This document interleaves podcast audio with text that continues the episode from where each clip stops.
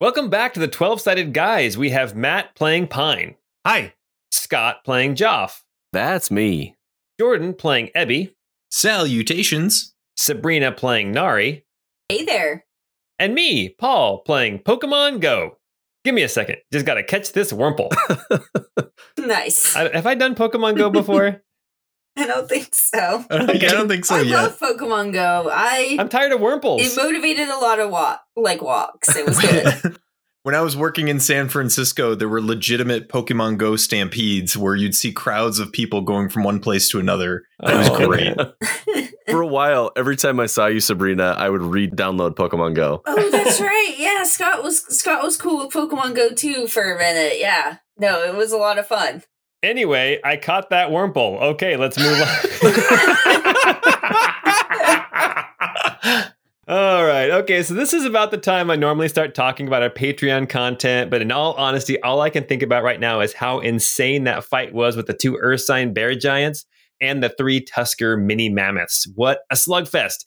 Honestly, it could have gone either way, but I am very glad it went the way it did. And we have four heroes and their ally standing, not to mention a couple of Alatons and my personal favorite, two Beekaboos, Bork Bork.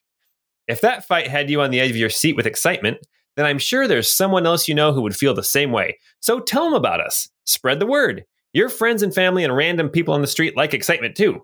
Anyway, if you were like me and got confused why you couldn't just use a Phoenix down on Aeris slash Aerith, then this podcast is for you. It's the Crystal Codex, episode 41.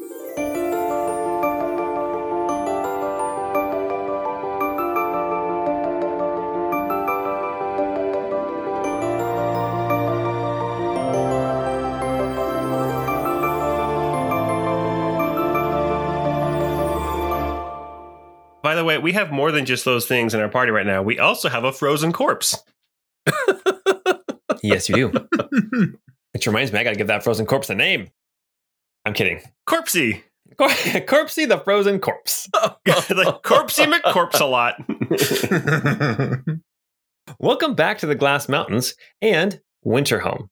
Last time we were together, there was this epic battle between Nari and the boys and their ally Yastin against some Ursine bear giants and their Tusker kind of guard dogs. It was a very close fight. You guys managed to pull through and win and defeat everybody. After finding a frozen body in the snow, you guys loaded up this uh, this heavily armored body onto the back of Crumbles, I believe. And you started venturing further up north and west into the mountains to try to get to the Stormfist summer home. And that is where we left off. So, what I need to start with, we're going to do a survival check to see how well the going goes from here on out. So, I think last time we played, we talked about how because this is Stormfist land, um, Nari, this is your uh, this is your home. So we're going to have you go ahead and make the survival check. If everyone wants to help you, um, then you can make it with advantage. But this will help us to determine how well this goes. You guys want to help me? Yes, please. Yes, please. All right, cool. what was that first roll? Uh, so Nari rolled a nat one, but since everybody wants to help, uh, we got a seventeen. And Okay. Joff will offer his ancestral guidance, so you actually get to roll a d4 for that too. Oh, nice. Cool. So we'll add plus four to that, so twenty-one. Oh, that's a great roll then. Okay, perfect. As you leave and start venturing into the forests and up into kind of the foothills, heading up towards summer home, you manage to stay on the trail and travel. Everything seems to be going pretty well. Um, you guys can actually talk about anything you want to, but we're going to kind of fast forward the travel, I believe, because that roll was pretty dang good. So one thing I neglected to do, and I've been meaning to do, is uh, Pine is always on the lookout for special rocks. Um, and so all the days of travel, I mean, except for when we were, you know, lost in the mountain pass for eight days, I wanted to do a quick investigation check to see if I find any good rocks. Yeah, go for it. How many would that be? Uh, so we're trying to figure out days of travel. Mm-hmm. Uh, I believe it was four, three, two. Yeah, so I think we're right now we're sitting at nine days out of the uh, mountains. Okay. All right. So I'm gonna roll. I'm gonna do nine investigation checks. All right. Anything over a 15 and I found a good rock, I found one good rock Oh. with an 18. Uh, okay. Oh my gosh. Well, you also had you also had two days before you got into the mountains. If you want to do those ones on your way to Last Chance. yes, I do. Obviously. Uh, nope. Still, I just got the one. so, so how many perfect skipping rocks do you have at this point? Uh, at this point, I have eight. Eight perfect skipping rocks. That's awesome. Now that I'm looking at my other possessions, I also have noticed some things that I forgot we even had, like prostate prostate ointment.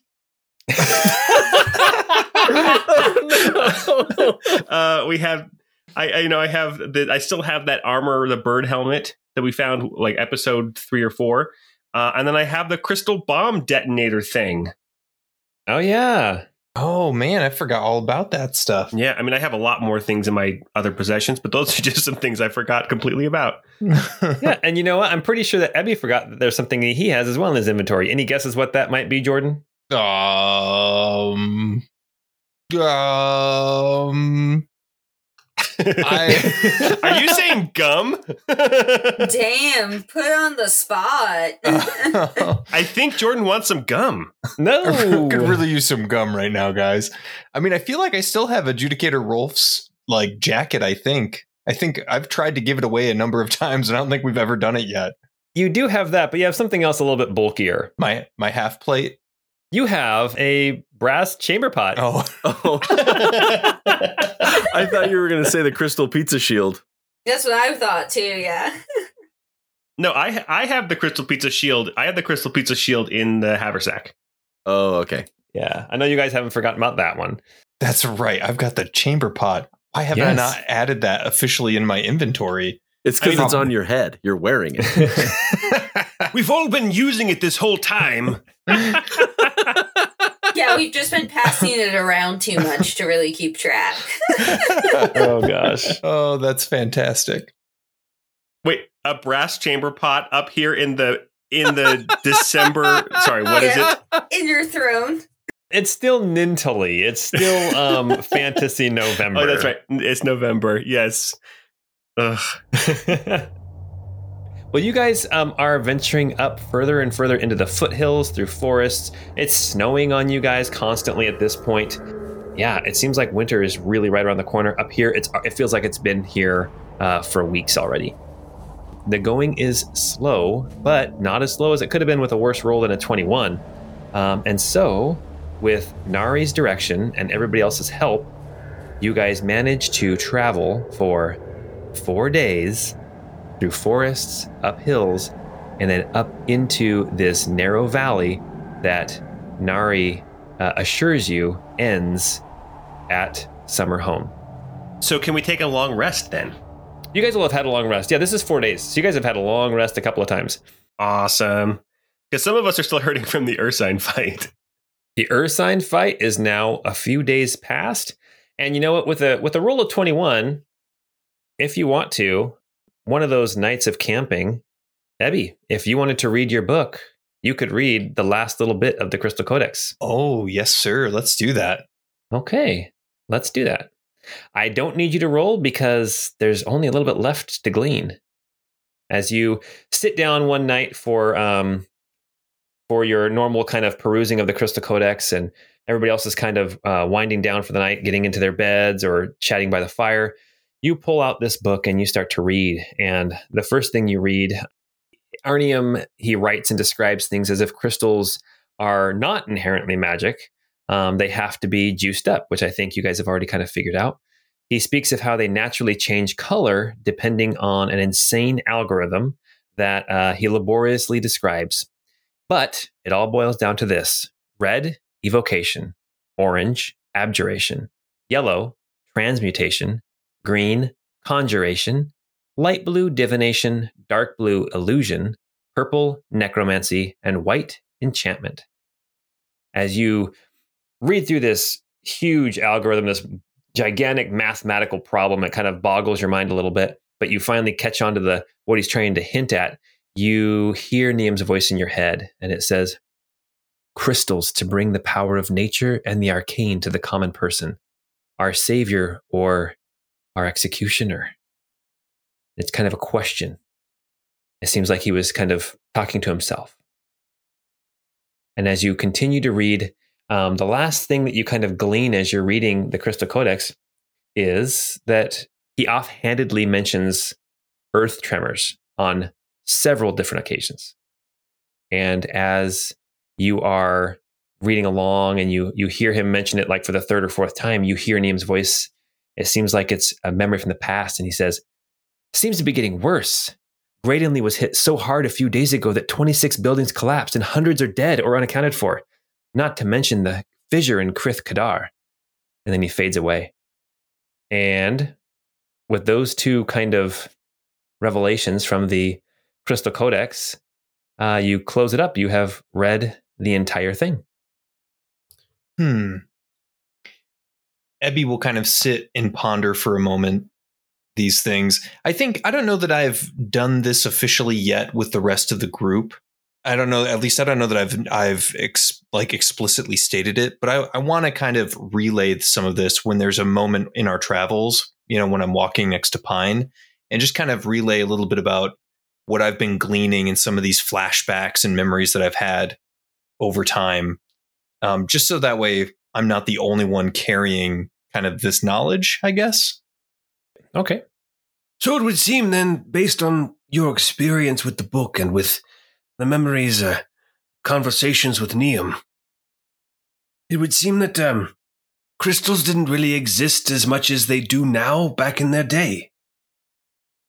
I wonder if you're correct about that. I don't know what event may have caused their appearance, but I feel that there's some sort of connection, an inextricable connection between the crystals and perhaps some of the events that we are seeing in relation to the Angel of Inevitability.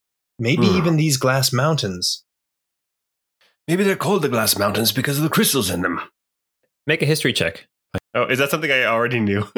No, just make a history check. it's a 12.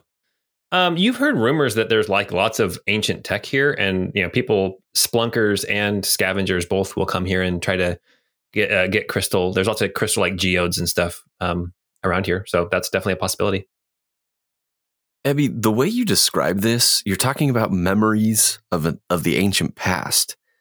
So, do you have a different name other than Ebby? Like, is is Niam in these memories calling you something?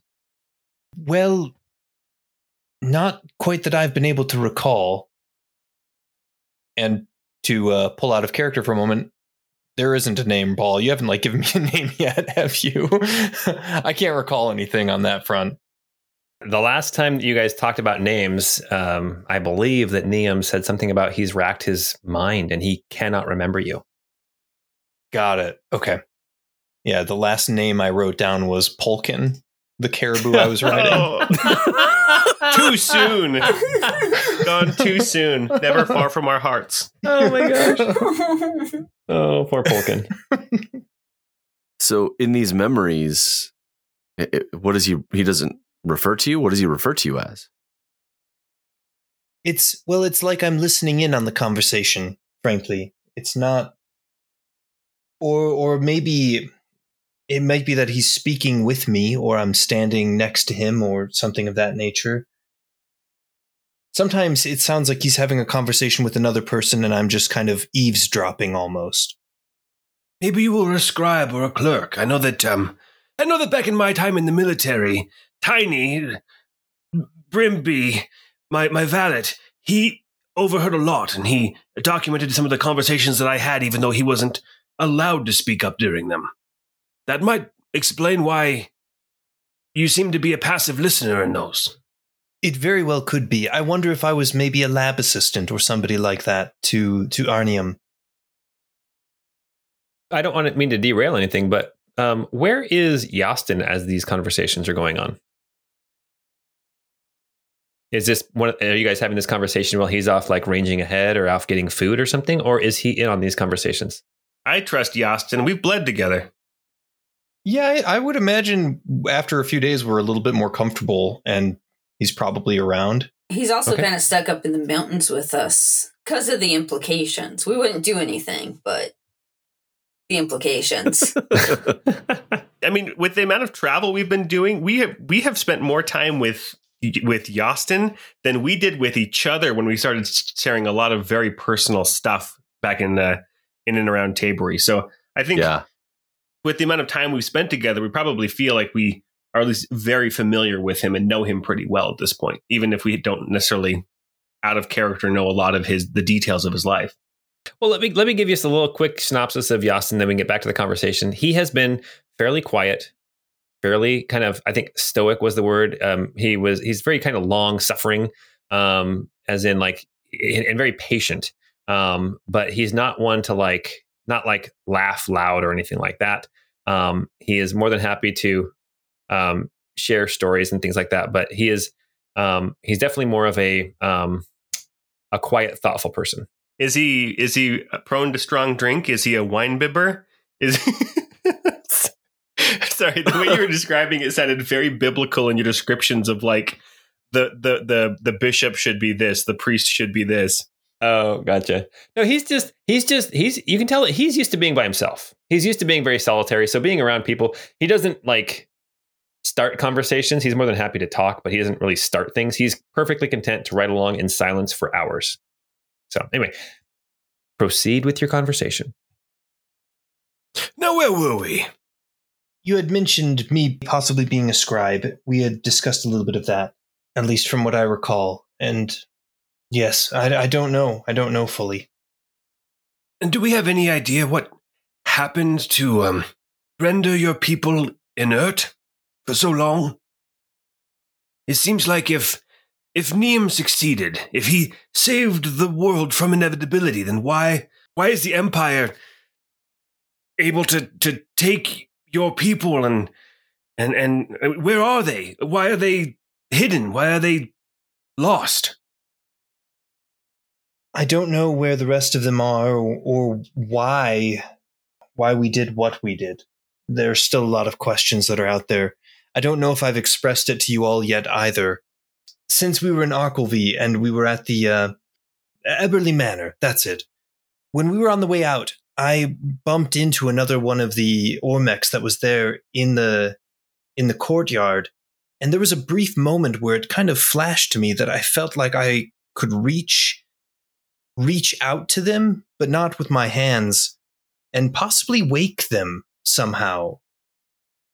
But there was an instability there. There was some energy, which I had the strong impression that there was a possibility that that energy would be unleashed catastrophically if I tried. It's not a guarantee that that would be the case, but there was a chance, and it didn't seem like the right time for it. That is very interesting. I'm also curious about how these uh, these earthquakes tie into all of that as well. Clearly, that's connected. Yeah, you mentioned that uh, Niam mentioned Tremors. Was he just a big Kevin Bacon fan? Who isn't? You know, if we're being honest. It really went downhill after the graboids came out. you take that back. Yastin, are there graboids in these mountains? he looks at you very confused. Um, Ebby, as you're explaining this to them about the time when you touched that other deacon, that other Ormec, and you felt like you felt like there was like a, a, a switch you could flip um, with potential possible with potentially dire consequences. As you're describing this, something about finishing the Crystal Codex and understanding a little bit more about um, your past, about kind of what went into uh, basically creating on honest, all honesty, the world as it is today, um, and creating these uh, these Ormecs, these deacons, you suddenly feel like that chance of success to wake up a deacon. Suddenly, you feel more sure of your ability to flip that switch. And in game terms, what that means is that if you touch a deacon and decide to try to wake it up, you can roll that with advantage. Ooh, very cool still potentially dire, still yeah, potentially do, dire, but um, a little bit better. Everything's do we, do we, potentially dire. Do we know what kind of check it is? Have you said what kind of check it is yet, Paul? I have um, a whole written up um, basically depending on how like levels of success that type of thing um, and so i think i mentioned it already one time in the podcast um, basically there's potential for um, destroying the deacon that is a possibility there's potential for Ebby to take damage or to be hurt uh, in some way and then of course there's potential for everything to go exactly as planned so it just kind of depends on Ebby's roll Fantastic. Well, Ebby, if you do want to try this, which I would be, I would love to see it happen. I would love to see the beginning of the releasing of your people. I'll be right there with you. And mechanically, that would mean if it's a saving throw, then you get a plus three to it. Woohoo! hey now cheating the system let me go back and change around this algorithm now oh, it is a saving throw? Okay. Uh, well, I'll, okay, I'll just tell you this: it's a saving throw. Yes, it's a saving throw. And um, Abby, you have right now. You have a little thing floating around your head that's going to help you with that as well. Ooh.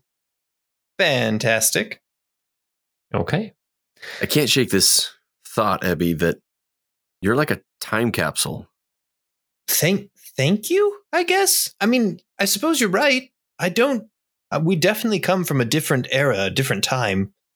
I wish I could just remember it more clearly, but you know, at least I don't feel old. Do I look old? well, you might have rust in a few spots, but you don't look too bad. Well, the fact that you're covered in bone paintings makes you look ancient. Big old pile of bones. But cool. Ancient but cool. Yeah, yes, Yeah. yes. Oh, you guys have not washed those bones off yet. Yeah, we never washed the bones off of Ebby. Well, I, I believe, Ebby, I believe you said that you were never going to wash them off, ever. Oh, that is a throwback to something that you did say, Abby. Oh man. so I'm just taking it that it's canon. They're still there. I mean, unless you specifically say you're washing them off, they are there. So Bone Apple Tit is canon, and uh, Bone Ebby is now canon as well. Bone Ebby. Oh, it's gonna stick now. I will never wash this body. Wait, wait. I want to know how Nari feels going up into the mountains, going home, and knowing that now, after so many years, and after a lot of confusion and some mystery about what's going on with your people, how does Nari feel going home? Yeah, Nari's feeling more and more anxious with every step. She's kind of replaying over and over in her head the time she told her family that she was no longer going to go um, back to the mountains with them and that she was going to be staying down below uh, in Arklevy. And then she keeps also replaying over and over in her head the elders um, of the Tall Hearts telling her that her family had not only secluded themselves, but they had even like been aggressive towards the people who had tried to, to help them out. So I think every step further is just making her more and more anxious. And if Nari were to guess, would people be happy to see her or would people be unhappy? And like her family, would they be excited? Would they be kind of angry, standoffish? Well, I think that's a little bit what she's what she's worried about. Um, she didn't necessarily leave things great with them. They were obviously really upset that she left the clan and, and chose to make a life in the city. But at the same time, she didn't do anything wildly egregious. Um, so she hopes that they would, you know, have used this time to calm their anger and would accept her back. Well, I think it's important to remember that you know the Stormfist, these these these clans up here in the mountains, they're not ignorant of the rest of the world. They know what's out there. They go to cities and trade. Like that's not a big like mystery or anything like that. They choose to stay up here. And so Nari choosing to leave is not something that's never been done before. It might be maybe frowned upon, or maybe your family might not like the fact that you're not around anymore. But the people who stay up here, they stay up here because they choose. And I don't know if you guys remember this way back when at um, the Mayor Joyce's uh, her her vacation home, there was a tall, tall man built like you know built like a stormfist, a basically a half giant man who was working there wearing just normal clothes. You guys never actually interacted with him, but he was there, and you know more than likely he chose to come down out of the mountains and make a life down here or down in the lowlands as well. Okay, well, very good. Well, Nari or Sabrina, if Nari is nervous about going back up to um, visit her family and anxious, well, let's see how things go because after four days of travel, Nari, you can feel you're kind of going up the mountains, and um, there's this there's this kind of valley that you're following going up, and there's um, steep cliffs and mountains on either side of you, and this valley keeps getting more and more narrow. You know that eventually this valley ends; it kind of rounds out um, and then it ends, and then there is a kind of a, a, circular area that is surrounded by these tall peaks and jagged cliffs, and that is where um, Summer Home is. And you can feel as you're going up this valley, there's like a there's a, a stream that comes down that you've been following that you know will take you right to the city or right to the town, and you feel as these cliffs of granite and rock are getting closer and closer to you. You feel every step you're getting closer and closer to home. And you come around a bend and you see something that you, I guess you were expecting, but it's still kind of odd to see. As you come around a bend, as the valley narrows and narrows, you see the stream that comes out of this um, out of this valley runs down through the forest. You see a couple of ruins of some old like ancient buildings that have always been there. But then you see just past those, you see a a wall. It is a wall, not like a castle wall like you've seen down in the lowlands. This is like stacked stone, but it is very high. It is probably 30 feet high. And it's not um, you know, necessarily well built. Like if you wanted to, you could probably scale it relatively quickly, but it is definitely formidable and you see um, along the wall, you see um, rising above it on the other side of the wall, you see these wooden watchtowers, and you see that there are figures standing in the towers. At this point, it's probably around four o'clock, five o'clock at night. The sun is starting to go down, um, so it's starting to get dark. It's kind of twilight um, or dusk at this point, and you uh, you are approaching summer home. You see this wall and you see these ruins what are you guys going to do? Well, first point of point of order: Do they have daylight savings time here? Yeah, how dark is it if it's about four? so, so right now we went back to standard time, correct? So five o'clock here where I live is dark. Yeah. So it's starting to get. I mean, like the sun is going down and it's getting dark fast. Well, I think we, as much as this wall makes me incredibly uncomfortable, I think we should probably go up to the towers and introduce herself and try and get in for the night. I think we should dismount. I know that when we were at war and there were and we were receiving couriers or or envoys that of unknown origin, they would always dismount. They would always clearly display that they were unarmed, and they would um, they would approach in a in a position of of deference to our camp. Nothing scarier than a man mounted on a peekaboo. That's that's all I gotta say. bork bork. I do feel pretty intimidating on this creature. Yeah, so Pine will dismount and kind of approach kind of as much as he can with his kind of hands up and and obviously empty. Sure. Yastin says, uh, I'll bring up the rear. I've I've already been shot at up here once, and I don't I don't want to be shot at again uh, Nari will definitely go up with Pine and will um, also dismount and kind of walk up straight up with him. Straight up, confidently. She's faking it till she makes it. what are Joff and Ebby doing? Joff will dismount, but he'll hang back with Yastin. Okay. Yeah, kind of a similar thing with Ebby. You know, he'll kind of pull his wrappings up a little bit tighter so that way he covers himself a little bit more fully and then hang back with Joff and Yastin as well. All right. As Nari and Pine approach the wall, are you guys, do you have any torches or anything? Are you lit at all? Dude, I'm super lit. What? Liddy has a titty over here. I'll have my red candle out. All right. But yeah, no, I'll let I'll let Paul, um, the the red candle shine and and let Pine have his moment. Thank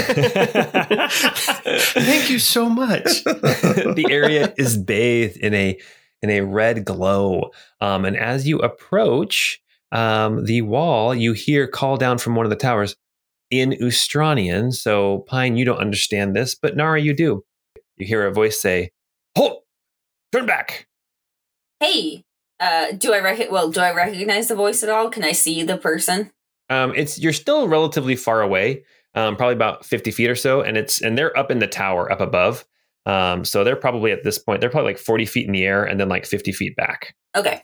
Um, I will I'll kind of call out and be like, hey, um, it's it's me, Nari Stormfist. I've I've come to find my family and these are my friends, and I'll kind of gesture at everyone. You hear a voice shout back. It says, I told you to turn around. And then you hear another voice say, Wait, wait, wait. Did you say Nari? Yeah, Nari Stormfist. You don't really hear anything um, for a little bit. You're just kind of standing there. If you make a uh, make a perception check, though, Pine and Nari. Pine, yeah, Pine doesn't understand anything that's going on. So just the fact that there's conversation and we haven't been shot at, he's just smiling like things are going well. Nari rolled a 13. Oh, and so did Pine. Yeah, Pine got a 13 as well. okay. Yeah, you guys can't. You you you assume there's some conversation going on, but you can't hear anything, and you guys actually you can't see anything either. Um, but there were definitely two voices, and it sounded like they were both coming from the same tower. After a while, you hear the second voice say, "Nari Stormfist, come forward, alone." I'll walk forward and As soon as Nari starts moving forward, Pine will accompany her. Nari will uh, Nari will kind of put her hand on Pine's shoulder and just say like, "Give, let me go alone first, and we'll see what they need." That makes sense. Okay. You walk forward all by yourself, and then you hear a voice call down and it says, "Let yourself up so we can see you." Uh, Nari will cast her light magic spell, um, and kind of shine it like right, right up above where they are, so she can kind of see them as well, but sort of illuminating the whole area. Okay, as you do that, you you do see you see two figures in the uh, tower. They both have bows, and they both both bows actually do have arrows nocked, um, not pointed at you, but nocked, and they are squinting down at you. And one of them says, "By Lady Belra, Nari, stay there." And then you see one of the figures get down out of the tower and go down behind the wall. I'm gonna gesture to everybody to kind of come up come up with me. All right, Pine will, yeah, Pine will now can move up and he'll be like, It's going so well. I- I'm not quite sure that's the case, but uh, they at least recognize me, so I guess that's a good place to start. After a few minutes, um, the figure climbs back up into the tower and then helps somebody else up into the tower, who then peers down at you. And Nari, as you look up at the tower, you recognize your dad standing up there in the tower looking down at you. And he says, Nari, you're back. I am back, Father. It's strange to see you here, um, but good nonetheless. I'm I'm happy to see your face. He uh, turns to the uh, the two people up in the tower and he says, "Get the ramp down! Get the ramp down! I I must see my daughter." And then they climb down out of the tower, and then they start walking along the top of this this piled up stone wall, and there is kind of this wooden platform bridge type thing that they kind of swing out. It's on some kind of a pulley system that they've worked and rigged up, and it's like a kind of like a crane pulley. It swings out over um, the side that you're on, and then it slowly lowers down and creates a a rickety, um, shoddily built ramp, but um, it looks sturdy enough to to go up. As soon as it hits the ground, Nari, your father comes running down the ramp, and before you can do anything, he grabs you in a very big, very strong, very heartfelt hug. Aw, I will. I'll, I'll hug him back. Says Nari, I, I thought you were gone to us. Well, I kind of was worried the same about you. What is this? What is this monstrosity that you've built? And I'll kind of gesture towards the wall. Uh, he says, he looks back at it and he says, "Oh, there's, there's time for that. There's time for that. Now, now you're home. Come, come with me." And then he looks at the rest of you and he says, "You, your friends as well, come in." And then he looks at the he looks at Yastin, and he kind of squints his eyes a little bit. Then he looks at you, Nari. Yastin has been our guide and very helpful throughout these last few days. Um, I've heard you've had some issues with his tribes, but I hope that won't be a problem here. He looks back at Yastin a little bit and then he says, No, no, I guess it's fine. I guess it will be okay. Come. Come into summer home. As as we start walking up the ramp, Pine will say, See that that big older man gave Nari a hug. Things are going so well. Mr. Pine, that's her father. Oh,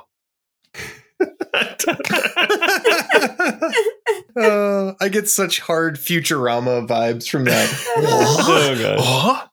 Go on. Um, Good news, everybody. exactly. Oh, now you know the secret of my my voice is just a, a terrible impression of Professor Farnsworth with a slight British accent in there. I love it. That's awesome. Honestly, knowing that that is, I mean, assuming and now knowing that that is Nari's father, Pine will Pine will be quiet, and Pine will Pine feel Pine, Pine is happy to see this reunion. Jeff will also whisper, they were pretty reluctant to let us in. oh, wait, I couldn't tell. Ebby's inability to read social cues has him just kind of like, oh, this is nice. Um, as you lead your mounts up this ramp, it takes you to the top of this wall. And as you guys approach the top of the wall, you can now look down into uh, into Summer Home, and you can see this edge, this end of the valley. It kind of rounds out. It's kind of this bowl where um, where Summer Home is built. You see these um, houses covered in thatch roofs, snow on top of them. You see snow inside on the on the ground. Um, you see a couple of different like little fields and plots that have been dug up by now. You see little fences and stuff. You see animals being being kept in pens, um, and you see um, kind of hustle and bustle is the wrong word, but you see people moving around dressed in furs, very tightly, you know, like covered in head to toe in furs, try to keep warm. As you all are standing on the top of the wall, they then uh, kind of turn a crank and raise that ramp back up, and they swing it around and they drop it down on the other side for you guys to actually go into the um, the town of Summerhome. And as the ramp drops down, um, Nari, your father, whose name is Dorgar, says, "Come, Nari. Your mother will wish to see you." And he starts heading down the ramp. Uh, yes, of course, and I'm excited to see her as well. And and my brothers are are they here too? Make a uh, perception check, or make an insight check. Insight, sorry. Uh, I rolled a twelve. A 12. He says, um, Not currently. They're both indisposed, but we can talk about that later. Let's let's go see your mother. And he leads you down the ramp. Um, as you um, look in at the city of, or the city, the town of Summerhome, um, what happens here in the valley, you have a little stream from the west and a little stream from the east, and they come together and they join forces, and that uh, stream then leaves Summerhome. It kind of goes underneath the wall, and that is the stream that you've been following. So there's actually some fresh water coming in out of the mountains right here for the Stormfist clan to use. And um, there's little wooden bridges that cross the streams in different places. Um, but you see, for the most part, the houses are single story, uh, made out of stone, thatch roofs. Um, a couple of them are larger. Um, think like Viking long haul type things. And um, you can see that in kind of the center of the town, there is a very tall tower, which Nari, you would know that is kind of the quote unquote castle. Um, that's the the center of the uh, government for the Stormfist clan. That's they call it the Leader's Tower. And then you can also see that there's like a longer um, hall just a little bit to the east of that. And Nara, you know, that's like where um, they call it the Hall of Gods, and that's kind of where the religious center of uh, the Stormfist clan is. And there's some other houses and things in here, of course. And then um, you see at the back of the valley, um, up on the north edge, you can see there's kind of this um, natural ramp, this natural causeway that goes right up to the edge of a cliff. And in that cliff, you see a cave. And Nari, when you see that cave, you remember specifically seeing that cave in your vision way back weeks ago when you had that that vision of your people. Um, it looks well. Why don't you make a uh, another insight check real quick? All right, I did better that time. 17. Okay. As you are looking at this cave, it looks bigger. It looks not dramatically bigger, but it looks like it's more open than it was. Um, and as you're looking there, you also notice that it is um, there is uh, like a wooden um, gate that has been built across it to keep it closed. Are people kind of coming and going, or does it look pretty deserted? So, as you are looking at the cave, you see there is a gate across it, and you see that there are two people standing on either side. They are both armed. This is at a distance, so you don't recognize who the people are, but you see that it looks like it's definitely guarded. Gotcha. Okay. Um, as you follow your dad down into um, into this this town of Summerhome, he takes you across one of these little bridges and into kind of the the biggest part of Summerhome. If it's kind of split into pieces by these streams, the largest part is the north part. And he starts walking uh, along some well worn um, paths in the snow. As you guys are looking at this, you realize there's too much snow here for these paths to have stayed here naturally. Somebody must be um, clearing them, either you know a lot of work with a shovel or maybe some kind of magical means of melting the snow into paths. But he takes you along this path. Uh, it goes right by the uh, kind of the leader's tower towards a house that is up against one of these cliffs up here, kind of on the northeastern side of the town. And Nari, this is your home. And as you approach the house, Is this is this like my home? Like we came back to the same house every year? yes, Okay, cool. this is your home that you come back to every year.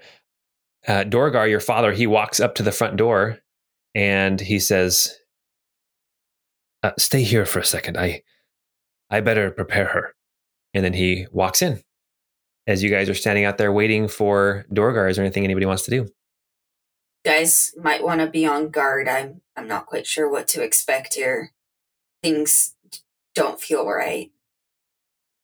Well, that's your father. He seemed happy to see you. Yeah, and I don't expect trouble from him specifically, but the whole town seems off. Those men at that cave, do you think they're keeping people out or keeping something in? I'm honestly not sure. It's a new feature on the landscape. We we hadn't been mining, at least here specifically, um, in Summerhome, ever. Well, this the path up to the to the cave is that new as well? No, that was always there. Okay. And I guess maybe equally as important, I had no idea you had brothers, Nari. Oh yeah, no, I, I have an older brother and a a younger brother. It would be nice to see them. Uh, father was kind of evasive with that though, so hopefully they're okay. Joff asks if they're single. Well, so Nara, you have two brothers. I don't know how much you want to go into this, or uh, but you have two brothers. You have an older brother named I think it's Tikris. Does that sound right? Yep, yep. And then how do you say your younger brother's name? Tazar and Tigris, yeah. Tikris, the older brother, and uh, Tezar, the younger brother. Joff, your passive perception is what? Uh, I believe it's 17. What's everyone's passive perceptions? Ebby's got a 15. Pine has a 13. 18. 18. Okay. Joff and Nari, as you are standing here just kind of waiting for uh, Dorgar to come back out, you see that um, kind of above the door of the house, there is like sort of this wreath, this kind of a, it's like a wreath and a garland kind of thing. Not Christmassy, but um, there's some kind of like a decoration that you don't recognize being there. Normally, but it's it's kind of a a symbol of of celebration, and it's above the door of your parents' house. Joff, you clock it. Nari, you would recognize that um, it seems like your parents may have been celebrating something. Interesting. Okay. eh, So it's not something that would be like seasonal. It's like specifically for a celebration. Yes, exactly. Exactly. It's not like, oh, hey, it's Christmas time, let's put up the garland. No, it's like it's like something something happened, like maybe a wedding or maybe, you know, a, a funeral. Gotcha. It's like know. coming home and finding a pinata in your backyard. Basically, as exactly. yes. Um, that's a very good way of putting it. It's out of place. Uh, uh, something happened. You don't know what it is. Um, and after a few minutes, um, Nari, your father, Dorgar, comes back out and he pulls the door shut behind him. Uh, Where's mother? He says, She she needs some more time. She needs some more time. But give her time, Nari. It's it's been hard. What's what's going on? What I see it looks like you're celebrating something, but we have these barriers up. You're shooting at the tall hearts. Like what what on earth is happening here? We're not shooting at the tall hearts. We're shooting at trespassers. We're shooting at people who do not turn around when we tell them to. It does not matter that they're tall hearts. Okay, well that was really evasive. My point was what's going on up here, not shooting at tall hearts. Nari, a lot has happened since you left us for the lowlands, and some weren't happy that you left, but I mean, we understand. This life is not for everybody. But after you left a couple of years, things changed up here. We may have had some premonitions, some revelations. And Nara, you would know that Maeve is the name of the the old uh, tattoo artist who gave you some of your tattoos, um, including the band around your arm that is now broken. And he says, Maeve made some premonitions and some some prophecies, and this is the way it needs to be. And he looks over at the wall and he says, This is not the way I want it to be, but this is the way it needs to be, at least for now. Okay. I I mean I appreciate that. Thank you for thank you for sharing that. Would you also want to share what's going on in that cave up there? And I'll kind of point up to the to the two guards who are kind of guarding it. He says, That is a Stormfist issue. And he puts his hand on your shoulder and he says, Nari, if I had my way, I would tell you. But we need to make sure that you are still a Stormfist.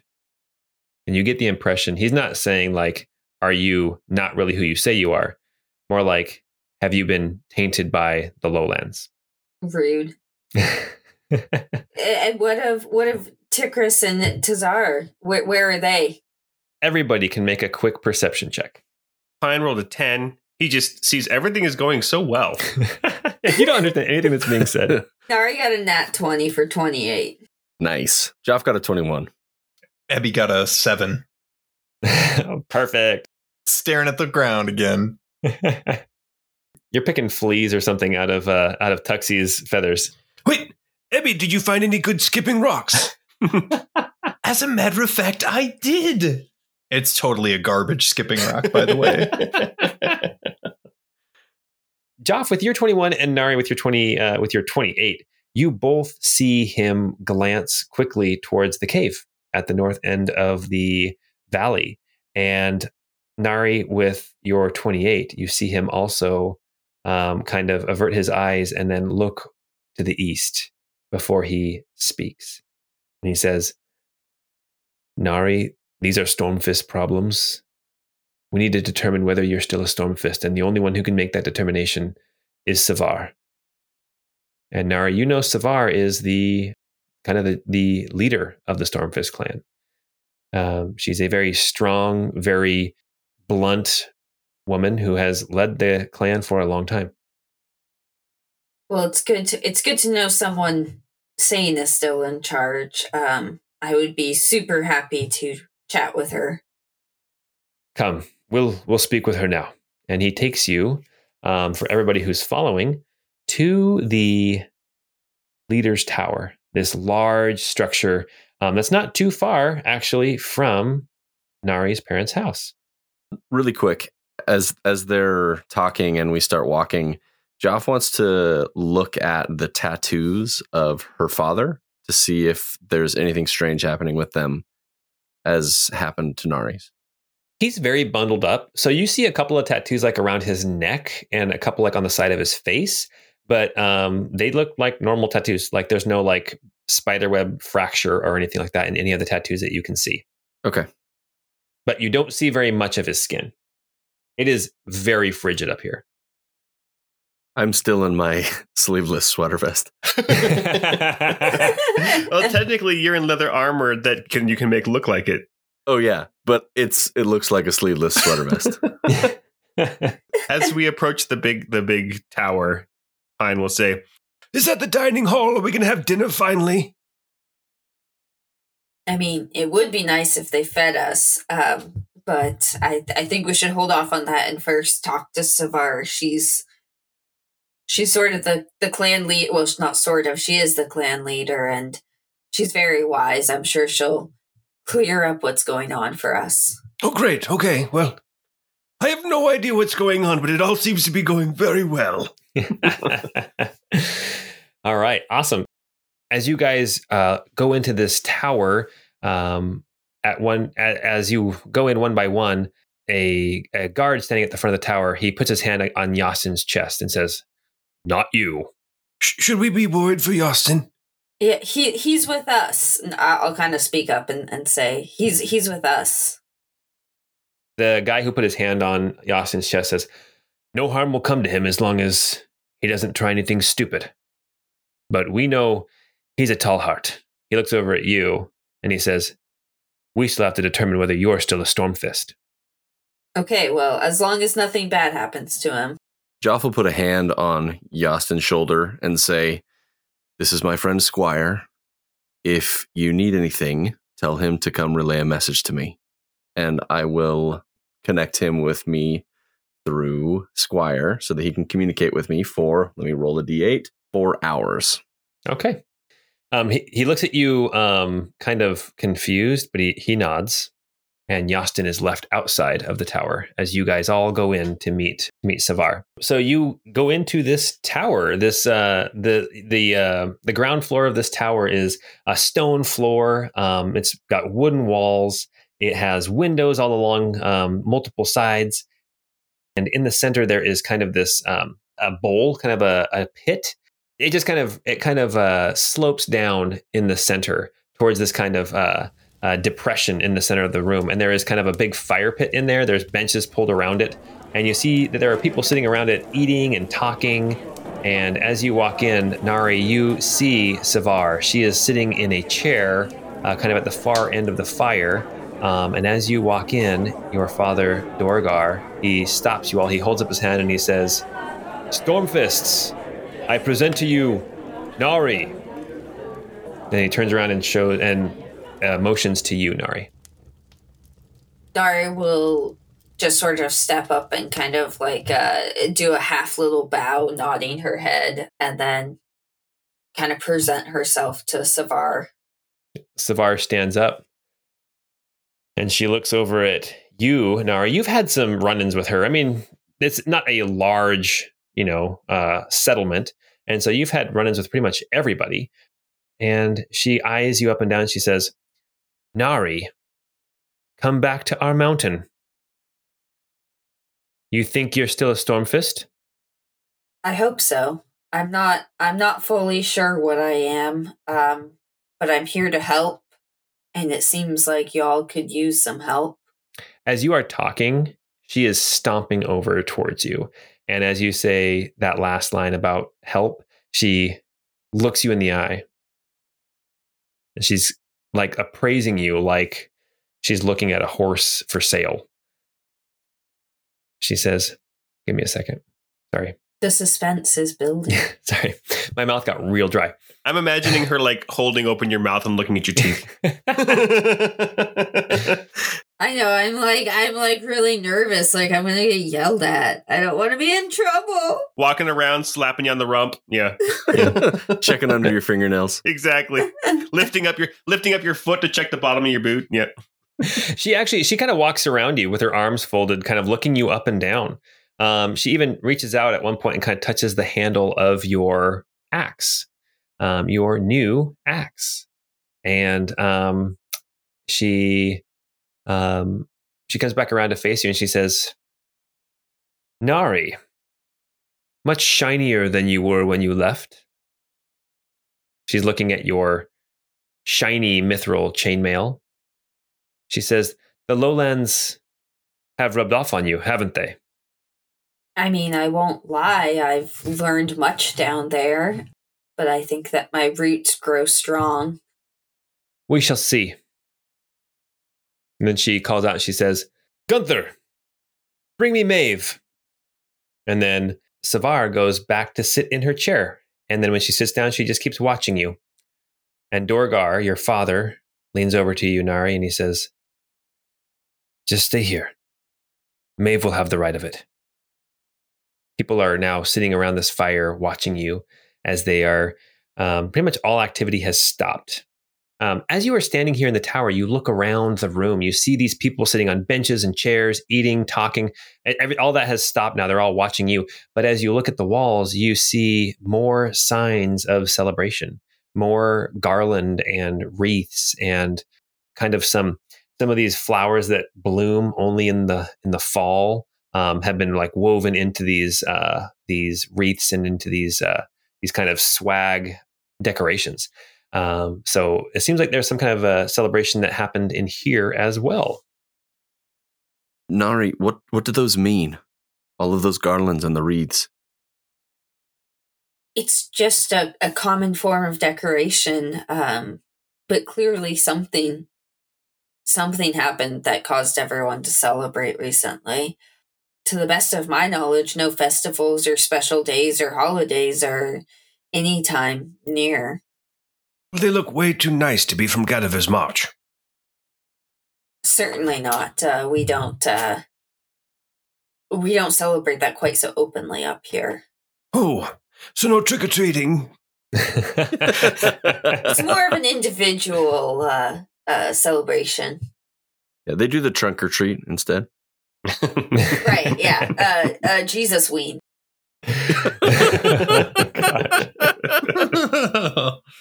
All right. As you guys are standing there having this slightly blasphemous conversation, the door opens and then some of these like uh, hanging uh, furs are kind of pulled aside that kind of keep the, the cold air out of this main tower.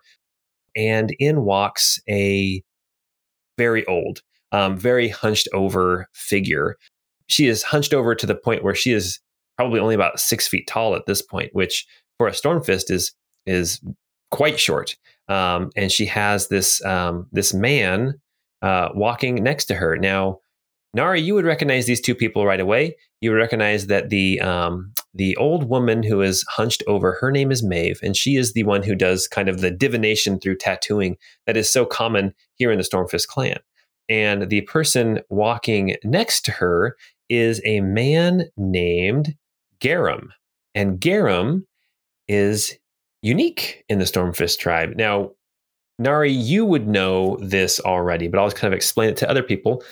Garum is her living, what's the word I'm looking for? He's her living um, uh, canvas. And so when she receives kind of the urge to have a divination or a prophecy, she tattoos it onto Garum. And so this man walking next to her is tattooed every inch of skin that you can see. So like his the back of his hands, the palms of his hands, his face covered with tattoos. And you know that um, he often accompanies her. He does have like a normal life as well, but when she needs to make a uh, make a divination, she will um, have him come and she will divine through the art of tattooing on Garum her living canvas. They come walking into this tower, and Maeve comes walking right up to you, Nari. And you have met her before because she gave you some of your tattoos. She walks right up to you and she looks up in your eyes, and you can see wrinkled skin and white hair and um and just kind of uh, you know a little bit of some of the just the wrinkles around the mouth. You can tell she's missing teeth. Just a very uh, an ancient old woman. And she reaches up and she touches your chin and she looks you in the eye. Do you want to say anything to Maeve? Actually, uh, no. I think I think Nari's kind of gonna keep silent and let the somebody else uh, make the first move.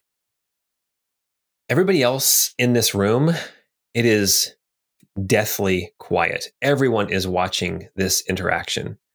Maeve is looking up at you in your eyes. And Nari, after about 30 seconds, she gives you a little wink. And then she lets go of your chin and says, We have a Stormfist back with us. And then everyone cheers. Nice. Nari's gonna break into a smile and kind of turn to the crowd and kind of like raise up her her arms like victory style. I told you everything seemed like it was going really well. When you turn around and raise your arms up, your father grabs you around the waist and lifts you up off the ground and squeezes you so tight. And he says, I knew you were still a Stormfist. I knew it. And then he, he puts you back down. All right, home skillet. Sus. It's still sus. Is that what you said? I said, yeah, it's still sus. I don't I don't know. I I kind of honestly like to turn my attention back to Maeve. I'm a little bit more concerned as to if she has any sort of information for me. She uh she pats you and she says, What is it, child? What bothers you? If one were to have um, a disruptance in their body modification and art, uh, have have you heard of these kinds of things happening? She looks confused. She says, I I don't think I understand. You mean like a scar across one of your one of your tattoos? Kind of sensing that she doesn't get it, I will say yes, yeah. Um yes. It, it will will the tattoo heal back over that? Uh will the color kind of come back over that scar? She says, It's an omen. I I would need to read it and see. Okay, well we'll we'll have to do that sometime. But uh thanks for thanks for declaring me part of my family. I I appreciate that and I'll kind of try to mosey on away from her. yeah, as she's walking, you hear her her her faint elderly voice call out and says, "You'll always be a Stormfist. I knew it before before I looked in your eyes." So you are now in this tower. Everybody is here. There's the drinking has re- has reconvened. People are eating. Dorgar is beaming from ear to ear. And what are you guys going to do? You are now here in Summerhome. It appears that you are welcome in Summerhome. And that's where we're at.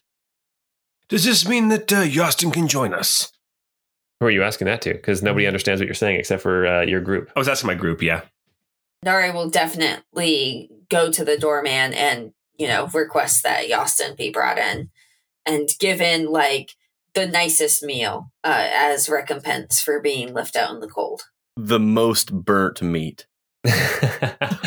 Make a perception or a, a, persuasion check. Hey, I'm not very good at that, but I got a, an 18. That's amazing you see the guy at the door who's kind of standing there with Yastin. Yastin is kind of uh, he's kind of doing like a like a squat down thing. He's kind of uh, huddling up against the against the cold. The guy at the door kind of glances back in and looks at Savar um, sitting on her chair, who gives a very slight nod. The guard steps aside and says, "All right, Tallhard, don't do anything stupid." And then Yastin is allowed in, and he comes to join you. And when he, as he's walking in to you, Nar, he says, Thank you so much. It was, I was beginning to think maybe I made a mistake coming here. Well, don't be too sure that you haven't, but um, eat some food and, and enjoy yourself while you can, for sure. All right. As you sit down and start, uh, you know, grabbing some food off of like some platters and things, um, and start eating, Dorgar, your dad, is sitting there next to you, and he says, "So, Nari, tell me what what's been going on with you? What what's What's your life been like in the lowlands? And what has brought you back to see us? Yeah, so I, I don't think Nari is actually eating. Um, she's sitting there, but she is clearly really uncomfortable. But she'll kind of politely turn to her father and say, "I, well, I've I've been doing a bit of traveling and um, you know, making my way here and there as as one does. You you think that now that I'm a Stormfist, we could we could see Mother again? He kind of loses a little bit of his happiness and he says, In time. In time. It it concerns me that is she is she unwell? Mm, no. She's she's angry. Oh, He reaches over and kind of pats your hand and he says, She'll come around. She'll come around. We were we were all a little angry, but we all came around. and, and do I believe him? Like like do I believe that that's kind of what it is? Make an insight check. Thirteen. You have no reason to doubt him. Okay. Okay. I'll kind of smile and say that that's that's fair. She she has reason to be angry, and I'll I'll kind of turn in and start eating and kind of getting into the meal. Joff will ask, clear his throat, and say, "Sorry to pipe in, but is, what are you guys celebrating?" He looks over at the walls at all the different decorations and you see his smile come back. If possible, even bigger. And he says, We've had a prophecy come true. We've had a hero rise up among us. And that hero is my own son. Wow, how did he become a hero? Well, he fulfilled the prophecy. And and he kind of he kind of like shakes his head a little bit and, and he's like, and it's not the it's not even the son I would have expected. I mean, I love my children, but I mean, Tigris, he's strong and a leader and and great warrior, but no, it was Tazar. Tazar is the hero of prophecy. Who would have thought? And uh, you can see people around as as your father is talking, as Dorgar is talking. You see people like hear him say Tazar, and they like raise up their their like their mugs and stuff, and they're like, "Yeah, Tazar, Tazar," and they start uh, taking drinks to Tazar. Joff will lean over to Nari and whisper, They're celebrating your brother. Why isn't your mother here? Do you say that loud enough for other people to hear? No, that was just between us. Okay. In uh, Almerian. Oh, okay. I will respond in Elmarine as well and say, I mean, it seems like the celebration has gone on for a while. Tazar isn't here either. So the whole thing is is off. I, I feel like we can't go to bed without understanding what the hell's going on with Tazar. Like I, I can't I can't go to bed not knowing why my brother's a hero. Pine's looking for whiskey. Are you walking around looking for whiskey? Shouldn't be too hard to find here. Just just walking around looking for something strong because he's cold and he's been traveling. Fine, we'll get back to you in just a second. You ask your father Dorgar about why Tazar is a hero?